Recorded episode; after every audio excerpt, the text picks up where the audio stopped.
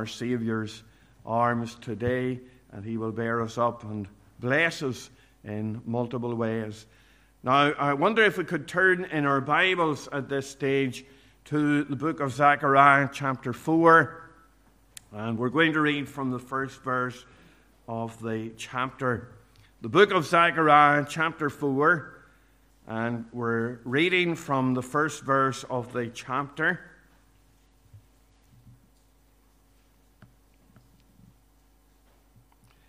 The book of Zechariah, chapter 4, and beginning our reading verse 1. And the angel that talked with me came again and waked me as a man that is wakened out of his sleep, and said unto me, What seest thou? And I said, I have looked, and behold, a candlestick all of gold with a bowl upon the top of it, and the seven lamps thereon, and seven pints to the seven lamps which are upon the top thereof, and two olive trees by it, one upon the right side of the bowl, and the other upon the left side thereof. So I answered and spake to the angel that talked with me, saying, What are these, my Lord? Then the angel that talked with me answered and said unto me, Knowest thou not what these be? And I said, No, my Lord. Then he answered and spake unto me, saying, This is the word of the Lord unto Zerubbabel, saying, Not by might nor by power, but by my spirit, saith the Lord of hosts. Who art thou, O great mountain, before Zerubbabel? Thou shalt become a plain, and he shall bring forth the headstone thereof with shoutings, crying, Grace, grace unto it. Moreover, the word of the Lord came unto me, saying, The hands of Zerubbabel have laid the foundation of his, this, this house, his hand shall also finish it. And thou shalt know that the Lord of hosts hath sent me unto you. For who hath despised the day of small things? For they shall rejoice and shall see the plummet in the hand of Zerubbabel with those seven. They are the eyes of the Lord which run to and fro through the whole earth. Then answered I and said unto him, What are these two olive trees upon the right side of the candlestick and upon the left side thereof? And I answered again and said unto him, what be these two olive branches which through the two golden pipes empty the golden oil out of themselves? And he answered uh, me and said, Knowest thou not what these be? And I said, No, my Lord. And then said he, These are the two anointed ones that stand by the Lord of the whole earth. Amen. We know the Lord will add his blessing again to the reading of his precious word. Can we stand for a word of prayer just to change our position and let's uh, seek the help of God? Our loving God and our gracious Father in heaven, we turn to Thee in our Saviour's name and we thank Thee for the Word of God. We thank Thee for the provision that God has given.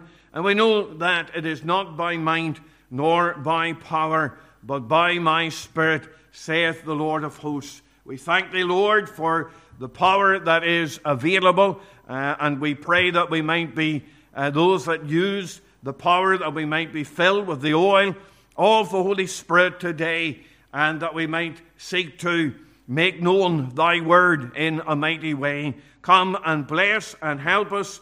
Uh, speak to our hearts, draw us nigh to Thee, for it is in Jesus' precious name that we ask these things. Amen. Amen. Well, my text you might have guessed there is the end of verse 6 Not by might nor by power, but by my Spirit, saith the Lord of hosts. Zechariah was a prophet and a priest. He began his ministry around the year 520 BC, shortly after the prophet Haggai had begun his prophetic work. Nearly 20 years after returning from the Babylonian exile, in the time of Cyrus, God's people had become discouraged. They had been opposed by those who were enemies of the work of God and the rebuilding of Jerusalem. And the work of the building of Jerusalem had come to a, a halt. Ezra chapter 4, verse 24 says, Then ceased the work of the house of God which is at Jerusalem. And the great progress that had been made came to a sudden halt, and there was a, a sudden hiatus in the work of God. And in the meantime, we find that there was uh, very little evidence of the renewal and the revival that the, the prophets and many of God's people had expected when the children of Israel had got back into the city of Jerusalem. And indeed, many had come to the conclusion that it was a day of small things. They um, felt that uh, there was, um, uh, the walls were partially rebuilt. There seemed to be opposition on every hand. The world was against them, the government was against them, uh, the people around them. There were many enemies who were coming against the work of God, and the people were thinking to themselves, there's never going to be very much progress in the work of God. This is a day of small things. And maybe we have come to the same conclusion about our own day and generation. There is much opposition to the work of God. Uh, there are those that will, in every occasion, seek to stop the, pro- uh, the, pro- uh, the propagation of the Word of God. You might have heard on the news how that there was a Christian organization, the Wilberforce Trust, that had a meeting in one of the Oxford colleges in the summertime. Uh, but somebody objected. Somebody who hadn't been to the meetings, somebody who hadn't bothered to listen what were in the meetings, and the Oxford College, one that was founded on Christian values, uh, went then to apologize to those that were offended. And we live in a day like that. And maybe sometimes we've come to the conclusion that this is a day of small things. We're not going to get very far.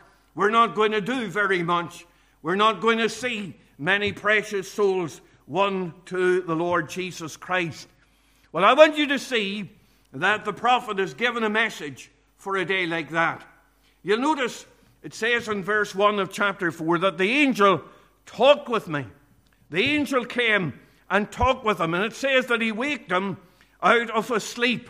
Here he is, and he is brought to a consciousness of reality. He's in a sleep. He is dead to the world, as it were. Um, he has been lulled into a sense of security, and now the angel comes to awaken him out of his sleep. And I want you to see that the angel asks Zechariah what he sees because he's given a vision. Look at verse 2 and he said unto me, What seest thou? And uh, the vision here is recounted by the prophet. He says, uh, And I looked, and behold, a candlestick, all of gold, with a bowl upon the top of it, and the seven lamps thereon, and seven pipes to the seven lamps which are upon the top thereof, and two olive trees by it, one upon the right side of the bowl, and the other upon the left side thereof. So he sees the golden lampstand here. The lampstand would have reminded him of the lampstand that was in the um, uh, tabernacle or in the temple. Um, that would have been in the temple if the temple had been built at that time. And he sees that this uh, candlestick or lampstand is gleaming with light. And it's gleaming with light because there are two bowls or two receptacles, and they are fed by two olive trees. And the olive oil is flowing to the lamps, and there's this continual burning. And here is the picture of the people of God burning out, and they are sending out the light of the word in a day of darkness and in a day of much discouragement. And of course, we draw encouragement from that. That even in a day of darkness and in a day of discouragement and in a day when the people thought it was a day of small things, that the, uh, the uh, light of God would shine out. But you'll notice that there were two olive trees. Now, if you look at the end of the uh, chapter, you will see who these uh, olive trees represent. He said, Then said he, These are the two anointed ones that stand before the Lord of the whole earth. And if you go on up then, who are they? Well, you'll find that they are uh, the uh, Zerubbabel, who is the um, uh, Lord's uh, anointed governor. He is in the line of the Lord Jesus Christ. He is an ancestor of the Lord Jesus Christ. He is royalty. He is the governor. He is charged with doing the earthly, of actually building uh, the work. And the other one is the priest, who is here mentioned. And he uh, is the one who represents the people before God. So there's the Godward aspect and there is the manward aspect. There is the one who does the practicalities of the work, and the other one who is involved with the spiritualities of the work. And those two things are functioning together. And he says that it is the Holy Spirit who is uh, enabling him to do that. You'll see there in the text, it's not by might nor by power, but by my Spirit. And here is a message proclaimed to these discouraged people. God is speaking, and the point here is what he's saying that uh, their uh, might and power was useless, but in the might and power of God, that great things could be done. He says, Not by might, nor by power, but by my Spirit, saith the Lord of hosts. In other words, God was going to provide an abundant supply to maintain the sevenfold flame and to supply uh, their need in the midst of that day so that the light of God would shine out. And the message, I think, that we should see for our day and generation is that the God who supplied the need of the people in that day by his Holy Spirit has he has sent his Holy Spirit into the world to be the comforter and to supply our need. And uh, as we labor, it's not by might nor by power, but it is by God's Spirit. If we were depending on ourselves or the uh, uh, numbers that we have or the abilities that we have, we would have cause to be discouraged today. If it was that we were depending upon our strength or upon our uh, intellectual abilities, we would have reason today uh, to doubt whether we could ever advance or see the Word and the work of God advance. But the message here is that it's not by might nor by power, but by God's Spirit. And so, for a few minutes today, I want us to encourage our hearts and I want us to think about these words that were given to the prophet Zechariah in a discouraging day. And I want us just to think about the uh, way that God can use us in this day and generation. Now, first of all, then, I want you to see the function of the saints. Now, that is suggested here by the lampstand. And here is a very comprehensive symbol, a very apt symbol. The lampstand, what was it for? It was to bear light, it was to give light. And we think of how the Lord said to his people in his day that ye are the light of the world. And the Lord didn't say you're the brains trust of the world. He didn't say that you're a fellowship of philosophers or you are mighty in your intellect or anything like this. He was speaking to humble folk, he was speaking to ordinary folk, and he says to them, Ye are the light of the world. And he says, Let your light so shine before men that they may see your good works and glorify your Father which is in heaven. The Apostle Paul, he spoke about how in this crooked and perverse nation, among whom ye shine as lights in the world. You remember John the Baptist, it was said of him in his day that he was a burning and a shining light. Remember how the Lord Jesus spoke to uh, Paul and said to him, I have set thee to be a light of the Gentiles, that thou shouldest be for the salvation for salvation unto the ends of the earth. Or again, 1 Peter 2 and 9, that we, we are to show forth the praises of him who hath called you out of darkness into his marvelous light. So we are to let our light shine. We are to be those that shine in the midst of this dark world. We have used the illustration the darkness and the light. They, they are separate one from another. And so we have to be separate from the things of sin so that we can let our light shine in this day and generation. But want you think about the cause of the light. And I'm speaking about cause in the sense of a person as a good cause or uh, this is a, a wonderful cause that we are involved in. What is the cause of the light? What is the light to do? Well, in the Old Testament temple, in the tabernacle, the light was to shine upon the vessels. It was to shine in the Holy of Holiness, Holies. The lampstand was right in the Holy of Holies. It shone upon the table of incense. It shone upon the, um, uh, the veil that was there. And it uh, shone upon the table of shewbread that was there. And all of those things speak to us of the Lord Jesus Christ. They all depict the Lord Jesus Christ in different aspects as the shewbread. He is the bread of the, of the world. As the table of incense, uh, he is the one who offers prayers unto God for us. He's our advocate. He is the one who is there to bring the prayers of God's people uh, before Him. So, what we are to do as the lights of the world, we are to light and to shine our lights upon the Lord Jesus Christ. In other words, we're to preach Christ. We're to tell the world about the Lord Jesus Christ because He's the only one who is the solution to the needs of people. He's the one who can bring rest. He's the one who can bring peace where there is turmoil. He can bring uh, help where there is need for help. He can bring healing where there is need for healing. And the Lord Jesus Christ is still the answer to the needs of men and women.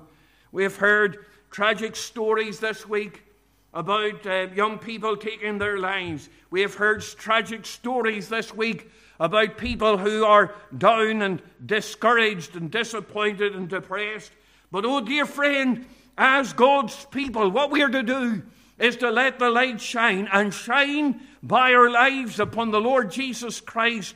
Let our lights depict the Savior as much as we can. Let, the, let people see the Lord Jesus Christ in you and in me. And that's what we are to do. And that's what we need the power of the Holy Spirit to enable us to do in this day. But not only do I want you to think about the cause of the light, what it's for, but I want you to think about the cost of the light. Now, the light here, uh, the purpose of the light was to shine, but in order to shine, it had to burn the oil. There was a cost in the burning of the oil. And of course, in order for us to shine, there is a cost. There are different costs. We have to, um, uh, we have to make sure that we are living in obedience to God. And that's not a cost in that sense, but it's something we should delight to do. But nevertheless, you know, uh, we have to be up and doing for God. We have to make sure that we're not sleeping while the world is perishing. We need to risk, as it were. We need to go out there and we need to be a voice. We, we don't just sit and uh, give off and uh, uh, we don't just murmur about what's happening in the world. We need to be those who are involved, who are signing petitions, but more than that, because petitions are not going to solve the problem. Writing is not going to solve. We do that. We should do that. We should write and, and, and complain and sign petitions. But the thing, the only one who can solve the problem is the Lord. And so I want you to see that the place of prayer is absolutely vital. We need to pray. We need to call upon God. We need to seek His face. And we need to give time to that. We're so often like the disciples when the Lord Jesus went to pray in the Garden of Gethsemane and we're sleepy and we can't watch, and yet the Lord calls us to watch, and there's a cost to shine in the light. We need to be up and doing, and we need to put ourselves out in order to make sure the light is going forth. I hope that we are putting ourselves out. I hope that we are involved and that we're not sitting back and letting things just uh, run over us. We need that cost of the light to be seen. But then I want you to see the concreteness of the light. Because letting your light shine is not just an abstract thing, it involves concrete behavior. If we're going to let our light shine, then it's going to be exhibited in our lives. It's going to be seen in what we do. Our light shines in our prayer life. Uh, it's going to shine when we're people of the book. The light shines when we're faithful and obedient to God. Our light shines when we are married and are faithful in married marriage. Our light shines when we stay faithful to our commitments, when we're truthful.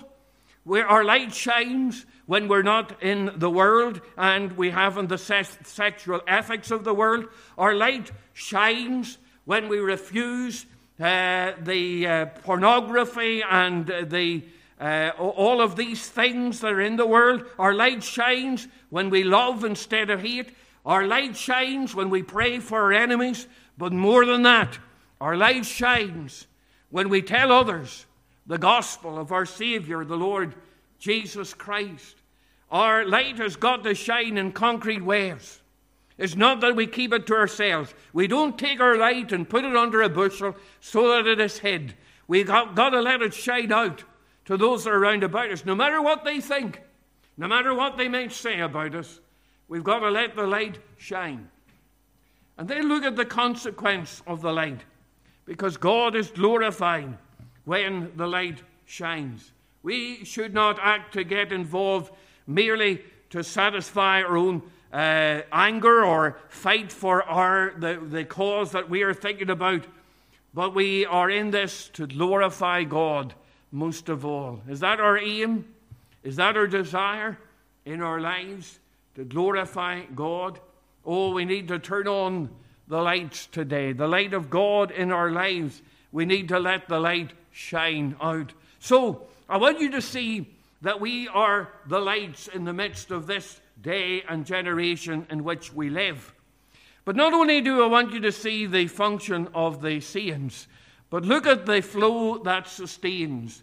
Because in order for the light to shine, there has to be a supply of oil. There's got to be the oil here, it's indispensable. If there's no oil, there's going to be no flame, there's going to be nothing. So we need the Holy Spirit of God, who is the oil, to come and to supply our need.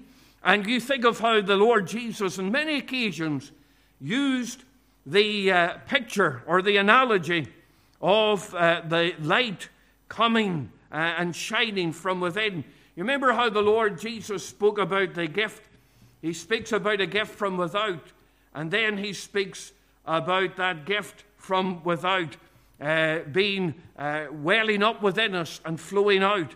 He says, If thou knewest the gift of God, and who it is that saith to thee, Give me to drink, thou wouldst have asked of him, and he would have given thee living water. So the water, or the oil, comes from the Lord. And then he goes on, and the water that I shall give him shall be in him a well of water springing up into everlasting life. And he says, Out of his belly shall flow rivers of living water.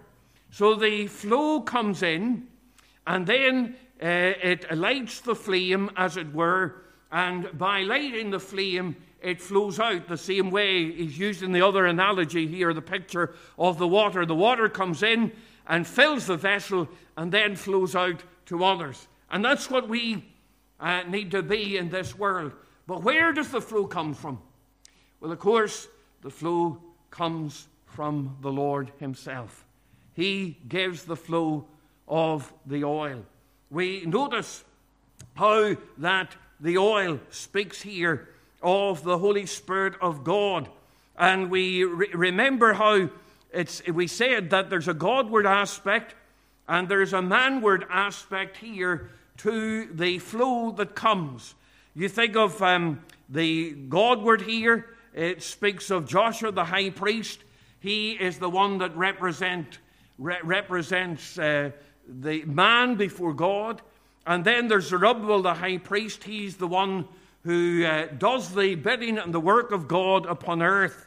And of course, both of those things speak to us of the Lord Jesus Christ and of the Holy Spirit Himself.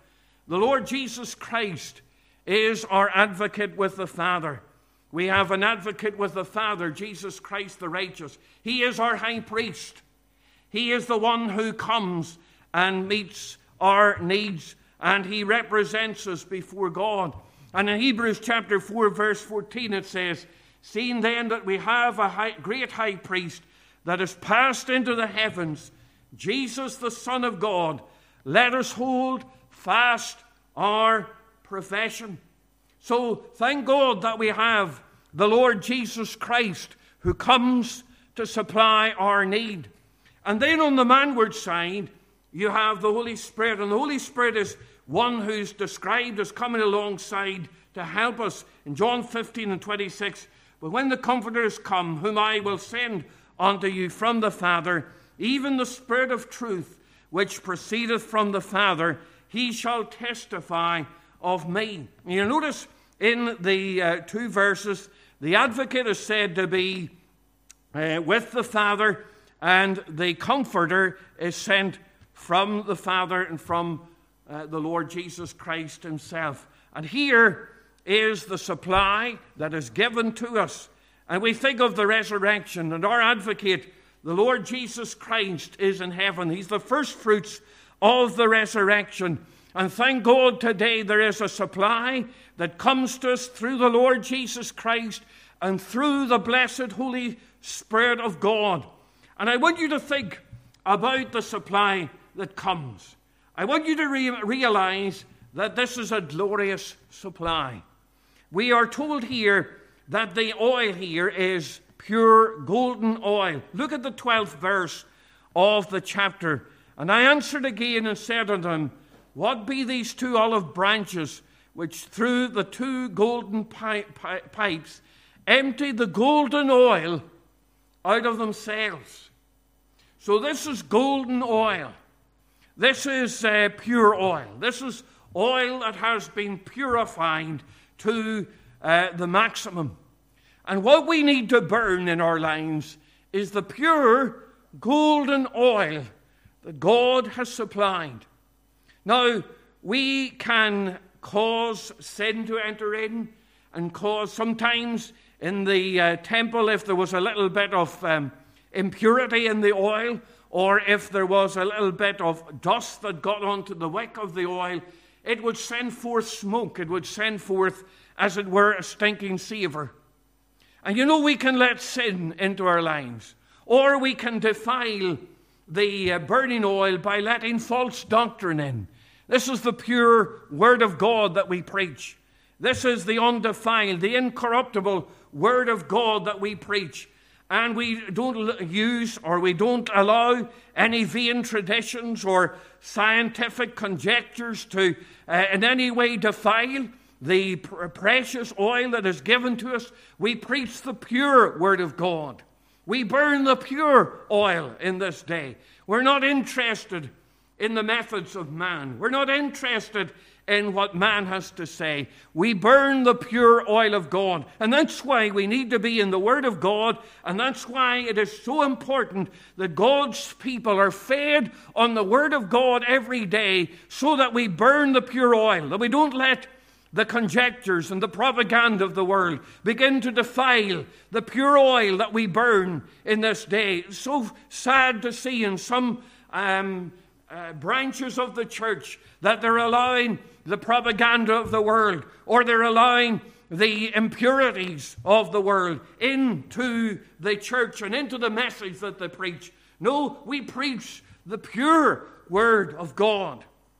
Not only is this a glorious supply, but it is a continuous supply. You see there that there are um, the, the bowl and there is the two trees with all of the olive oil that is coming out of them. And so there's going to be no halt to the supply that is given. Remember in Philippians chapter 2 and verse 13, God, the, uh, Paul says, For it is God which worketh in you to will and to do of his good pleasure. And the operative word there is worketh. It is a present tense. It means that God keeps on working. God never stops working. God works mightily in us so that there is this pure supply that is given to us that we shine in the midst of this world, and we should not be in any way uh, afraid that the supply will come to an end unless we block the supply by our sin, Unless we, uh, as it were, turn away from the supply, there is a constant supply that is given. So we can say that it is by the Spirit of God. If we're looking to Him, if we're in touch with Him, if we're in constant uh, prayer before God, and if we're uh, reading the Word of God, and if we're seeking to be in His presence day by day, then there is that continuous supply that He gives to us in order to enable us to shine as lights in the midst of the world. Not only is it a glorious supply and a continuous supply, but it is an abundant supply. There's an interesting point if you look at verse 2 and you look at the description of the candlestick. He says, And I said, I have looked, and behold, a candlestick all of gold, with a bowl upon the top of it, and his seven lamps thereon, and seven pipes to the seven lamps. And there are some of Hebrew authorities who have looked at that, and they have said that that could be a description of seven branches, with seven branches coming out of each of the seven branches. So you have 49 branches. Seven, of course, is the number of perfection. So 49 is um, perfection above perfection. But here is something that is abundant God supplies, pressed down, shaken together, full and running over. Thank God that there is a full supply. We're never going to come to the point where God will not supply the preaching of His Word. He will not let His people down if we're going to be lights in the midst of the word, world in which we live. It is God's will that the light shine and that we, as God's people, as His church, be those lampstands in the midst of a crooked and perverse generation. But I want you to see that the supply is there. It's given by God. The supply is there for us to draw from. And what we need to do is to tap in to the supply that He has given to us. But something else I want you to see here. We see the fulfillment of the service. What is the upshot of the shining of the lights? What happens when the lights shine out? He says it's not by might nor by power but by my Spirit, saith the Lord of hosts. And he shows us that it's by the supply that comes to us by the Holy Spirit and by the Lord Jesus Christ that we're able to shine in the midst of this world. But what will be the consequence if God's people are burning and shining lights in this day and generation? Well, I want you to see that opposition will be overcome. Look at um, the seventh verse here. It says, Who art thou, O great mountain, before Zerubbabel? Thou shalt become a plain, and he shall bring forth the headstone thereof with shoutings, crying, Grace, grace unto it. So here is a big mountain, and um, it is blocking the way for Zerubbabel. But God says that even the greatest mountain will become a plain. The mountains will flow down at the presence of God. And you know, we have many unscalable mountains eh, and uh, impassable objects that are in front of us. And we have a great enemy, and it doesn't seem as if the enemy is going to melt away or go anywhere. But you know, the great mountains can become just paths for God's service. The great mountains that seem to be eh, so impregnable and impassable are nothing in the sight of God. Do you remember what the Lord said to his disciples?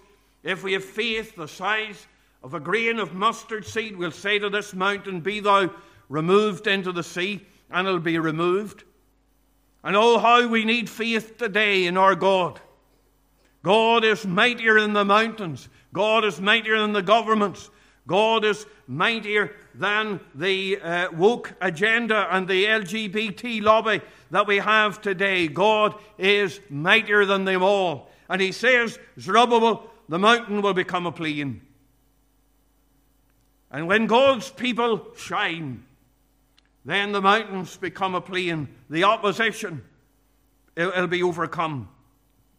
And then glory will be given. Look at verse 7. And he shall bring forth the headstone thereof with shoutings, crying, Grace, grace unto it. Now, when it speaks about the headstone, eh, you remember how the Lord in the um, New Testament is described as the uh, headstone of the corner. This is the Lord Jesus Christ. He is the headstone, He's the chief cornerstone. And when we are shining as lights in the world, glory will be brought to the Lord.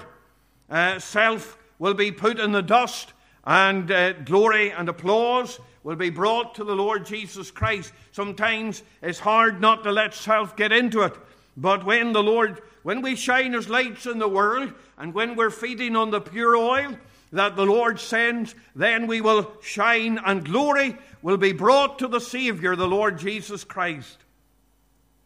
And then something else construction will be completed. Look at verse 9. The hands of Zerubbabel have laid the foundation of this house. His hands shall also finish it, and thou shalt know that the Lord of hosts has sent me unto you. Those things that seem cannot be done, those projects that seem to be lying in abeyance, those things that seem never to become to fruition, those things will be done. The Lord said, I have finished, when he spoke to his father, I have finished the work which thou gavest me to do. And the work will be finished, and God's purposes will come to pass, and the construction will be complete. And then righteousness will be revealed. Look at verse 10. For who hath despised the stay of small things? For they shall rejoice and shall see the plummet in the hand of Zerubbabel. With those seven, they are the eyes of the Lord, which run to and fro through the whole earth. Now, what is the plummet? The plumb line or the plummet there is the uh, measurement of straightness. And it's really speaking of righteousness here, morally straight, that which is upright, that which is good, that which is holy. And we think of how the Lord leads us in the paths of righteousness for his name's sake. And when uh, the Lord, when God's people uh, when our light shine, righteousness is exalted. That's been the history down through the world. In days of revival, when God's word has gone forth, then righteousness has been exalted, even among the unsaved. Some of you can look back to days, and I remember with my parents when they were unsaved, and uh, you didn't um, you you didn't defile the Lord's day. You um, didn't work on the Lord's day, you didn't do things on the Lord's day, they were unsaved. That, was, that would have been the norm in this land amongst uh, many people. That was the norm. Righteousness is exalted when, when the light of God's people shine. Now, our light, I think, we have to say, has become a little bit dim. We are succumbing to the temptation and the pressure that is upon us. The devil today, his whole object and aim is to make sure that the preaching of God's word and religion, in general, I suppose, but particularly Christianity, is something private, is something that is not in the public space. And so he wants to shut down open airs. He wants to make sure that the Word of God is not uh, in any way carried into the workplace, that our religion is not going to be manifested in the workplace. At the same time, you have um, the education authority who are becoming champions or have become champions for Stonewall. Uh, so all of that is carried into the uh, workplace. But your religion, you can't carry that into the workplace. The devil wants to shut our mouths, but we are to shine as lights in the midst of this world. Let's not let our light go dim. Let's not let our light be put under a bushel today. No matter what it means, if it means that we have to be fined, if it means that we have to be brought before court, then we are to let our light shine in the midst of this day and generation. If we stand for our Savior, the Lord Jesus Christ, then He will reward us for what cost it is that we have to take. But let us in this day shine as lights in the midst of a dark and evil world. May God write His word upon our hearts for His name's sake. Let's just bow in a wee word of prayer. Our loving God and our gracious Father in heaven, we do thank Thee for Thy precious word to our hearts afresh. And our God, we pray that Thou wouldst indeed enable us to shine as lights in the midst of this dark and evil generation in which we live. Lord, may we be fed by the pure olive oil that flows from our Savior, the Lord Jesus Christ, and from the Holy Spirit of God. O oh God, we pray that we might be those who are uh, pure lights in the midst of all that we see around us. Bless thy word, write it upon our hearts. We pray that thou wouldst bless us as we go from this place today. And we'd ask thee that thou wouldst continue to bless throughout this day. For it's in Jesus' precious name that we'd ask these things. Amen. Amen.